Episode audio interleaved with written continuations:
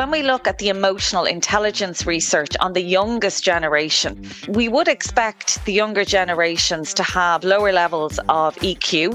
However, they are significantly lower in the centennials in three key areas. And I see this every day in my work in organizations. And those three areas are independence, problem solving and stress tolerance. So that sort of independent thinking and working is really lacking. The ability to analytically solve problems. So I think the younger generations are great for getting lots of data and finding information, but actually critically analysing that and problem solving is a real gap. And the third, and you know, perhaps the most significant issue is the low levels of stress tolerance and the lack of resilience. I'm John Fitzgerald, host of the Chord podcast. I'm curious about the changing world of work. I want to have conversations that will help us all become future ready. Hi, everybody, and welcome back to the Chord podcast. We're at the end of 2022. And my last guest for the year is Mary Collins, and we're going to be talking about minding the generational gap. Mary Collins was Mary Collins when I met her first back in 2006. We were involved in setting up the Association for Coaching in Ireland. And since then, Mary has become Dr. Mary Collins. She is a chartered psychologist, author, and executive coach with over 20 years' experience in the field of leadership development and talent management. Mary is currently a senior executive development specialist with the Royal College of Surgeons Institute of Leadership Mary's doctoral thesis specifically looked at the psychological contract in relation to engagement and retention strategies for high potential graduates Gen Y. And since then, Mary has been doing a huge amount of research and study and speaking on the multi generational workforce. She's been involved in three books Managing Smart People and Other Professionals, in 2014, recruiting talented people in 2020 in association with the Chartered Accountants of Ireland. And now she's just starting another book, which is Emotional Intelligence and Dentistry. So, Mary is a busy woman. Welcome to the podcast, Mary. Thanks so much, John. It is great to be here. I'm feeling quite old now when you mentioned 2006, which is quite a few years ago now. Yes, indeed. And we hadn't met for many years, and uh, we both come in different directions since then. And uh, I'm at the higher end of the Gen X age wise, and you're at the younger end of the Gen X. so I suppose before all of that, Mary, I always start the podcast with a little deep coaching question, which is about your younger formative years, your influences and values you believed you gained from growing up. Yes. Well, John, talk about a deep psychological question on a Friday morning. But no, it's a great question to ask, actually. And just reflecting on it, I think my most formative experience was when I was six years old. And I'm the oldest of four. My mum became very, very ill and was in hospital for long periods. So at that young age, I ended up I guess, shouldering a lot of responsibility and almost in a parental type role at a very young age. So that experience, I think, affected me deeply in two ways. One, I think my interest in coaching and mentoring really stems back from that time. And I guess one thing I really have to watch is that parental style, even in the workplace. So the nurturing parent, have to keep that under control. and also the critical parent. So that has, I think, shaped me. I had to really learn a lot of influencing skills and develop social intelligence at a very young age. But the second and probably most profound impact of my mum's illness, which culminated in her having kidney failure. So my mum is actually on her third kidney transplant. Wow. And her last transplant was the night before my 21st birthday, which is not today or yesterday. So, so thankfully she's doing fantastically well. And that really ignited in me a deep respect for healthcare professionals and that sense of purpose around the work and really drew me into working in the Royal College of Surgeons and working with amazing clinicians and healthcare professionals as part of my role now. So I think that purpose piece is very, very strong around healthcare. Isn't that really interesting? You see so many people who've been impacted by illness, and for whatever reason, their career path moves them into some form of caring or healthcare. It's a fantastic foundational story to where you are today, Mary. And, and you progressed your career through Eircom and Deloitte in HR roles, and you're moving from corporate world, professional services with Deloitte, to the Royal College of Surgeons then and doing your doctorate. What was the spark behind that?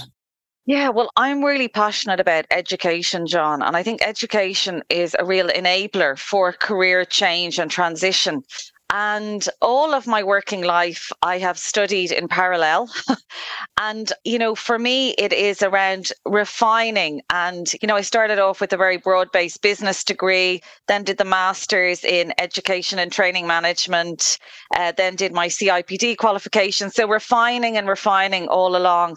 And I'm delighted to say I think I've found my home now, which is coaching psychology. I'm very comfortable in that space. And it really is a culmination of, you know, all of the knowledge, skills, and experience over the last 20 years. Um, leaving Deloitte, sort of a heavy corporate job, and I have to say, I learned so much in my seven years as talent manager in Deloitte. It was definitely time. I was feeling that urge around the, the purpose and meaning just to work within the health profession. And I have to say, I really, really get huge fulfillment working out in the hospital system. I actually really like working in the hospital system. And, you know, God knows it's been just an absolute roller coaster the last few years in that particular sector. Yeah, and you meet all generations over there, and the multi generational workforce is our topic today. So, what key changes have you seen in your time since you've been involved in studying and researching the multi generational workforce? Yes, well, this topic fascinates me. and really, the last 10 years, I have been researching and writing about the multi generational workplace because it is throwing up significant challenges sectorally. I have my own business psychology practice as well. And I work in many different sectors around supporting organizations to deal with the challenges of the multi generational workplace and also the opportunities it presents. Mm. So it's very exciting. You know, in most large organizations, we have three, four, if not five generations all working together. And to be honest, John, when I started on this road with my doctoral research in Deloitte back in 2006, I started my doctoral studies. I really thought the millennials will settle in, bed into organizations, and this will go away. but absolutely the opposite has happened. And we now have another powerful young generation, Generation Z or the Centennials, born mid to late 90s, who again have their own nuances and require a different approach, I think, to get the best from the generation, the young generations. We do need to flex and adapt our style. So the changes I've seen, I think, particularly over the last five years, the younger generations, I think they're bringing huge positive change to the workplace. For example, on the work life balance front, we know work is just one part of their lives, and they really set very clear boundaries around work and life um, equally being really savvy and smart around using technology in the workplace. And I think this passion for learning and growing their skills and developing, and they're demanding that now in organizations. How can I really develop myself here? I'm not going to be with you for long, but when I'm with you, how can I develop myself? Yeah, and it's interesting. Before we came on the call this morning, I had a session with an educational institution and they working with them on their strategic plan and facilitating that with the leadership team. And uh, the comment was made in the call. They asked me what am i finding in our work across organizations? And i said mental health is a real challenge around where we are at the moment. Ah oh, they're lazy. This is an excuse. They want to stay at home. They don't want to work like us. And it was very much a black and white answer from somebody my own age. And I was, you know, taken aback and, and kind of are people really listening to the younger generation? And this is something that I'm seeing all of the time this tension between the generation like me in my 50s and the newer generation. So, how are people overcoming that? And I know you're involved in emotional intelligence as well, and, and this requires a lot of emotional intelligence. Yeah, it's so interesting, John, because as you mentioned, we know from the research the two generations that tend to clash the most in the workplace are Gen X and Gen Y. So Gen X and Gen Y or millennials, those terms are interchangeable. So just give us an indication then of the multi-generational workforce, Mary, and the ages. You speak of Gen X and Gen Y and Gen Z, just to put it into ages that we're dealing with here and the tensions, obviously, that are coming between those different generations. Yes, absolutely, John. And it is confusing. There's so much out there, you know, Gen Z, millennials, Gen Y. so it can be very confusing. So when we consider the millennials, and millennials are the largest cohort in the workplace. So by 2025, it's estimated 75% of the global workforce will be millennial. And they are born from 1980 up to the mid 90s. So really that age group, we're talking about late 20s, 30s. And then our Gen Xers were born from 1965 up to 1980. So they're people in their 40s and 50s. And interestingly, Gen X and Gen Y are the two generations that tend to clash the most in the workplace. And often we have Gen Xers managing Gen Y. So, because even though they're the closest in terms of birth years, their formative experiences are so different. And even, you know, one of the most fundamental factors around that, we have digital natives, the millennials versus the digital immigrants. So those of us, you and I, dare I say it, John, who remember life before mobile phones, before the web, it was a very different world we grew up in. Whereas the millennials and the centennials, one of the defining factors is that instant gratification. So you want information, you know, you have it at your fingertips. Google Maps, there you go. And they have grown up in a world where a much more privileged upbringing, particularly in the Western world, more highly educated, and the other factor that's really influenced a lot of the behaviors we see in the workplace is the helicopter parenting phenomena. So the younger generations tend to grow up with parents who literally hover over them. My colleague, uh, Dr. Jolanta Burke in RCSI, she talks about the snowplow parents. You know, I will pre-pave the way, remove all the obstacles for you. You're being bullied. I'm down at the school gates. I'm dealing with all of your issues. And sadly, with the snowplow or the helicopter parents, we're not allowing children to build their resilience and to build those qualities and skills to support them in dealing with adversity later in life. Yeah, that's really interesting because I was speaking with Siobhan Scanlon, who looks after the graduate career development and recruitment in Musgrave. And I asked her about what education needs to do for the younger generation. And she said, give them opportunities to fail, to build that resilience. Yeah. And it's just so important. And another key insight that I got from that interview was their head of insight and innovation, Adele Russell, talked and created a youth board to shadow the Musgrave board and to pick a topic and allow them the diversity and the insight to be able to share knowledge back to the board because they are their future customers, the, the younger generation. And the other point I'd make on that, whether it's snowplow parenting or helicopter parenting, is actually Gen X that are doing that. We're the parents Absolutely. that are doing that. Yes. And then when they come into the workplace, it's like, we don't want you.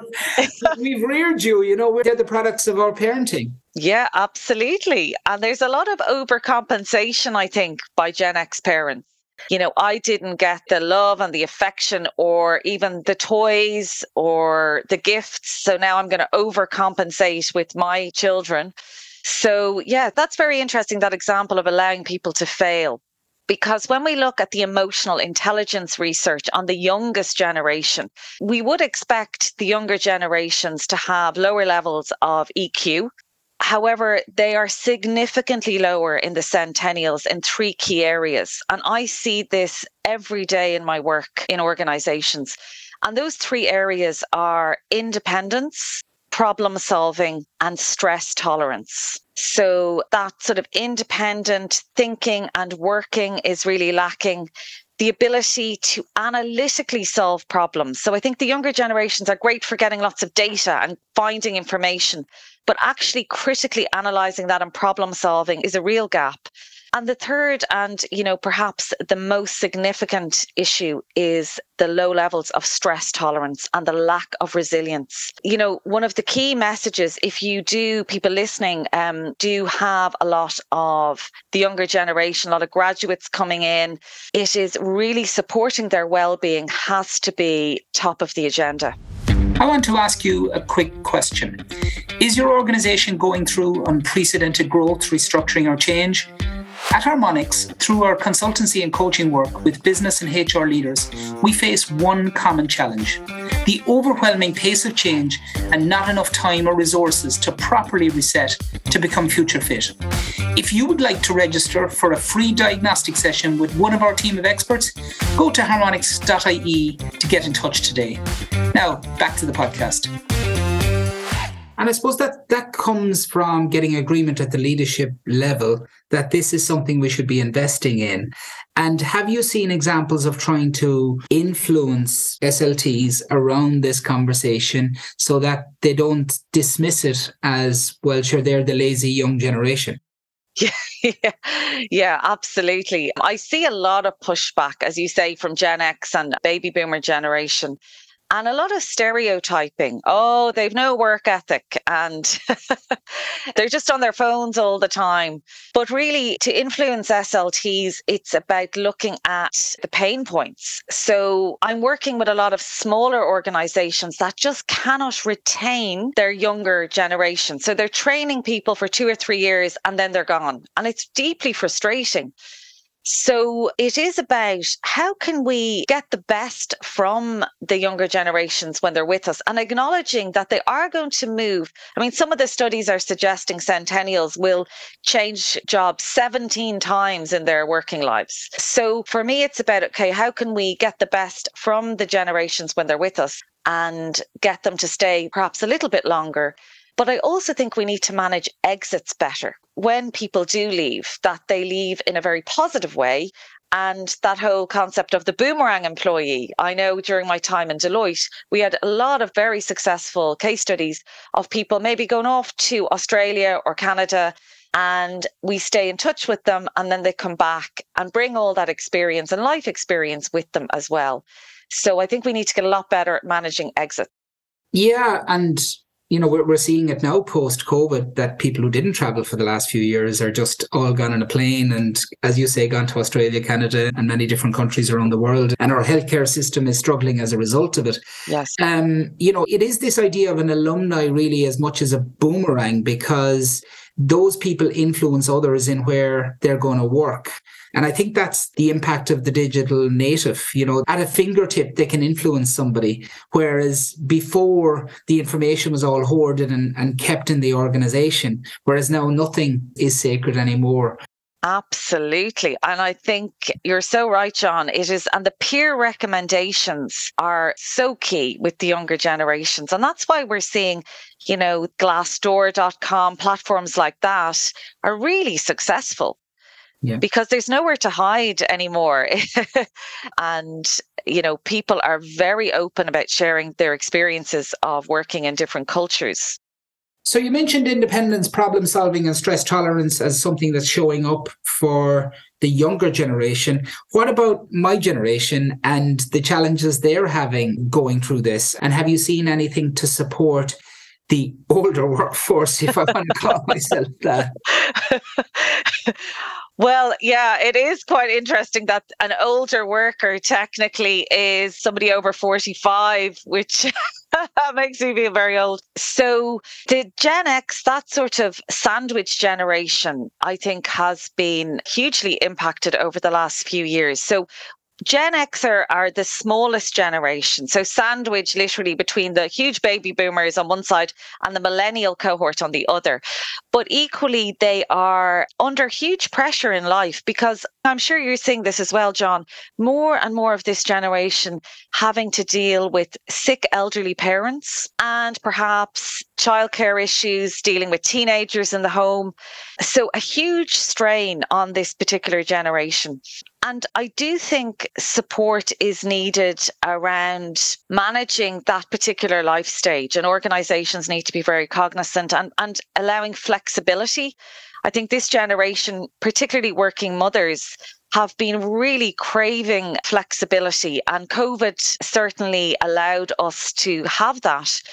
However, my concern working in different organizations is as now we're starting to return to the office, I think it is the minority groups and in particular women as well who are the ones that are staying in the home more, working from home.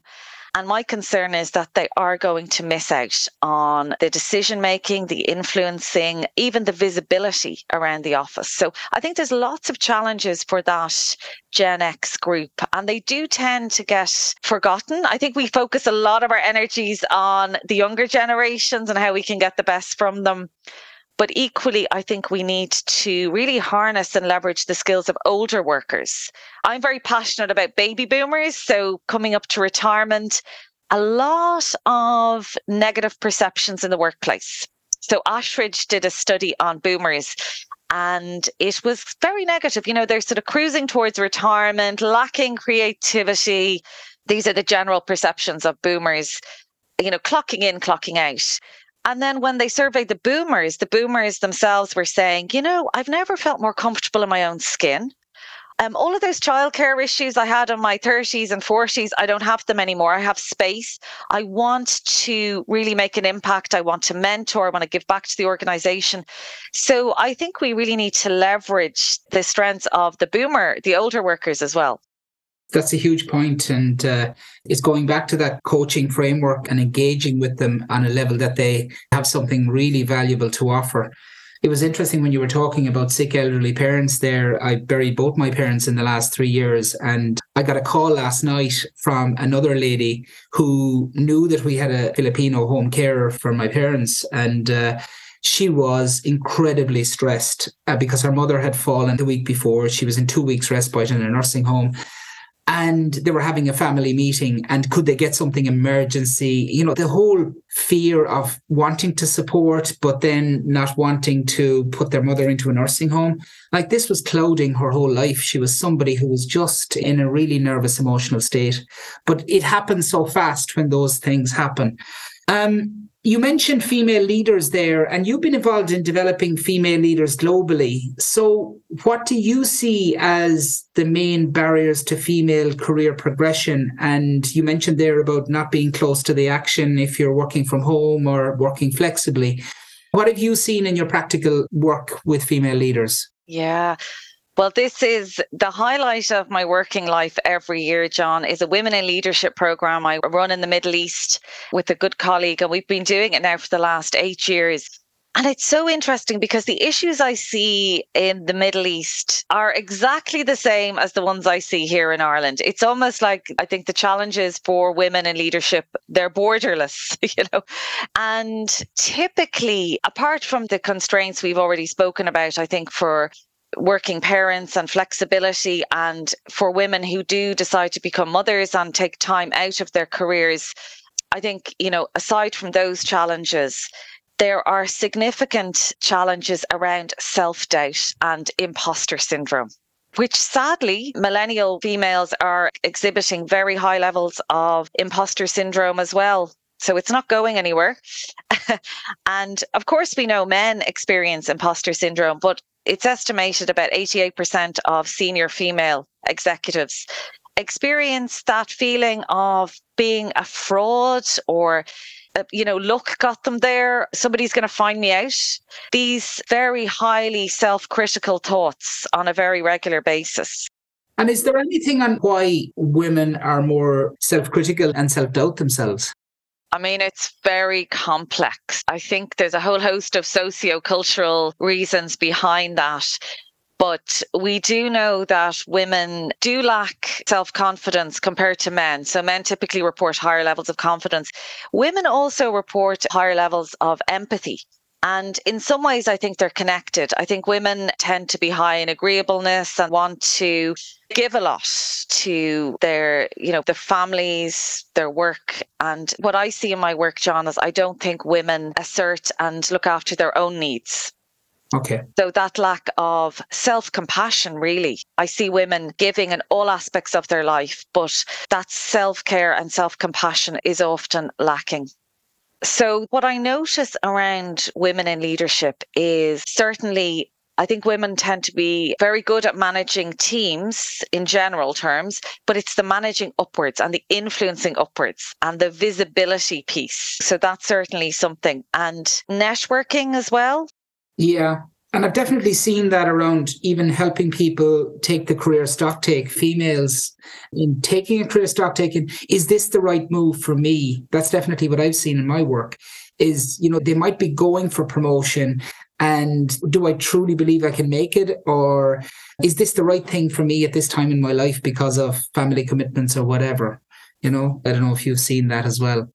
Yes, absolutely. And, you know, I don't want to focus just on mothers, but, you know, I did my psychology thesis on the reintegration of women post maternity leave. And I mean, that tends to be handled so badly. From the moment a woman announces she's pregnant. Yeah. And the horror stories I heard in my research, you know, like you've got these really senior executives, usually male, you know, putting their head in their hands and saying all sorts of the wrong things.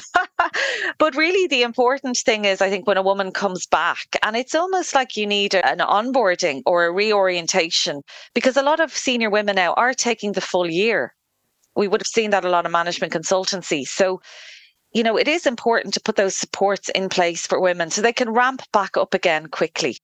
That's really interesting because even just three days ago, my colleague had a session with a lady who was on a workshop we did. And uh, the focus of her coaching session was all about coming back into the workplace and not feeling that she was adding value and was actually trying too hard, which was forcing certain behaviors which had come across as too direct because she was trying to overcompensate for being out of the workforce for a year. So really fascinating stuff.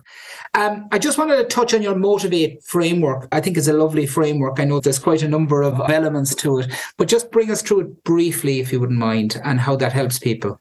Yeah, sure, John. So I would describe myself as a pracademic. so I'm all about, you know, the practical application of the research and the theories. And when I was working through my doctoral studies, I had over 500 millennials or Gen Y in the study. I looked at engineers, lawyers, and accountants. And the essence of the study was how can we engage and get the best from this powerful young generation in the workplace? So it culminated in a framework that I developed, and I've shared a short article. And uh, please feel free if anyone would like to get a copy of it. Um, the Motivate framework. So, just in brief, what that framework is the core elements of engagement for millennials. So, I took all of the studies that were out there and then also my own research on the 500 young professionals. And the starting point in the framework is meaning and purpose. So now more than ever, the younger generations want through their workplace to find that meaning and purpose in their lives. So, how is what I'm doing every day connected to the bigger picture, the greater good? And one of the real positives of the younger generations, like sustainability, the environment, huge for them. Diversity and inclusion, again, bringing huge positive change around that. So that's that whole meaning and purpose piece. Then opportunity for feedback, challenging assignments. Again, those stretch assignments, really important. The T is timely, honest feedback. So the whole sort of biannual reviews, not good enough, not going to cut it. Just in time, you know, very, very regular feedback. Then we have interest in personal career paths. And that is almost taking that parental type role with the younger generations and taking that real interest in where their career is going. In fact, in one of the interviews I did with this bright young engineer, he said to me, I expect my manager to sit down with me every two weeks and ask me, How are you feeling about your career now? Are you happy with your career journey? so that was his expectation. Then we have values. You know, the values piece is really key. And that's where that whole corporate social responsibility needs to be really woven in, not just sort of the one day a year, put the t shirt on and go painting. And the attentive management, I mean, that's the number one, even in the studies on the youngest generation, the number one factor they're looking for in the workplace is supportive leadership leaders who care about my well being, who care about my career, my development, And then where am I on the framework now? Terms and conditions, huge. Now, bearing in mind that it's a hygiene factor, you know, I need to be feel I'm being paid fairly, but that is not going to really engage and retain me. And then the E is for energy management. So that's where the work life comes into it. If I want to take my laptop and go and work on a beach in Ibiza, if the role allows it, you know, let me go and let me off and I will perform and you will have my full engagement and loyalty. So it is working with the individual around their needs, their motivations, their drives. It's fantastic and reading through it. And I'm going to link your article, Rising Stars uh, how to engage and develop Generation Y uh, as part of the podcast, if you're happy with that, Mary. Because I think for any leader or manager who is just to sit down and to think about the person they're going to have a conversation with and reflect on those eight different headings, I think would be hugely beneficial.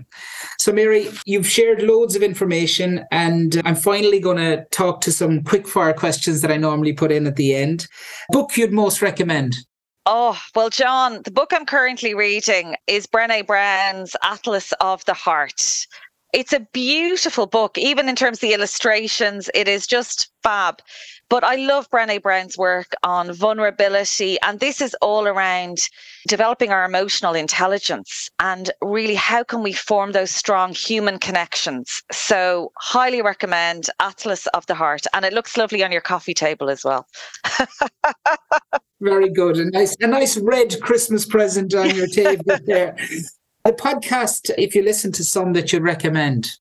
Feel Better, Live More. It's Dr. Rangan Chatterjee. It's actually the number one um, health podcast in Europe. Um, really, really great advice on all the pillars of lifestyle medicine for us to really maximize our energy and our fulfillment in the world. So that's one of my top ones, John. It was introduced to me recently, and uh, I listened to Bruce Lipton, and I absolutely love the type of guests he has. And they're long podcasts, but uh, fantastic stuff. And I think it's really targeted at the world we live in today not just to be working hard like maybe the messages I might have got or you might have got growing up, but to, to live better and to feel better. The best advice ever given to you in life? Ooh, well, I'm going to tie this back to my women in leadership work. And this is a quote from Madeleine Albright. There is a special place in hell for women who don't support other women. So I think we need to, you know, put the ladder down for other young women. We really need to support each other. And that's something I'm really conscious of. And I love working with young women to support them and their career development. Fantastic. You'll never be accused of that anyway, Mary. if you had to name one person that motivates and inspires you, who would that be? I would say one of my former students from RCSI, Dr. Mai Al Sued, who is an incredible pediatric surgeon. Um, she's based in Saudi, in Jeddah. And she is doing such phenomenal work, particularly with the young female surgeons coming through in the Middle East. She's a wonderful role model and somebody that inspires me every time I meet her. Brilliant, Mary. You couldn't have ended it better in saying a wonderful role model. You've been a wonderful role model for lots of women I know who you've touched and impacted throughout your life. And uh, thank you so much for joining me on the podcast today. I've really enjoyed the insights. And uh, there's loads of takeaways there for any leader who's engaging in managing different generations. We're all people who need to compassion, empathy, caring, and we all need support in our lives. Thank you very much, Mary. Thank you so much, John. It's been a real pleasure speaking with you today. Thanks for listening to The Chord today. We would really appreciate if you could follow, subscribe, and share as we seek to grow our community of listeners. Speak again soon.